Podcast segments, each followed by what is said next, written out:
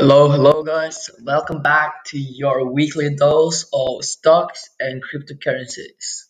This week, like every other week, I will look at the stocks and cryptocurrencies that are worth to buy and sell. If you followed the crypto market uh, last week, you probably realized that all cryptocurrencies fell by at least 20%. Had you been smart and bought Ethereum like me, you would have doubled your money by now. But enough about that.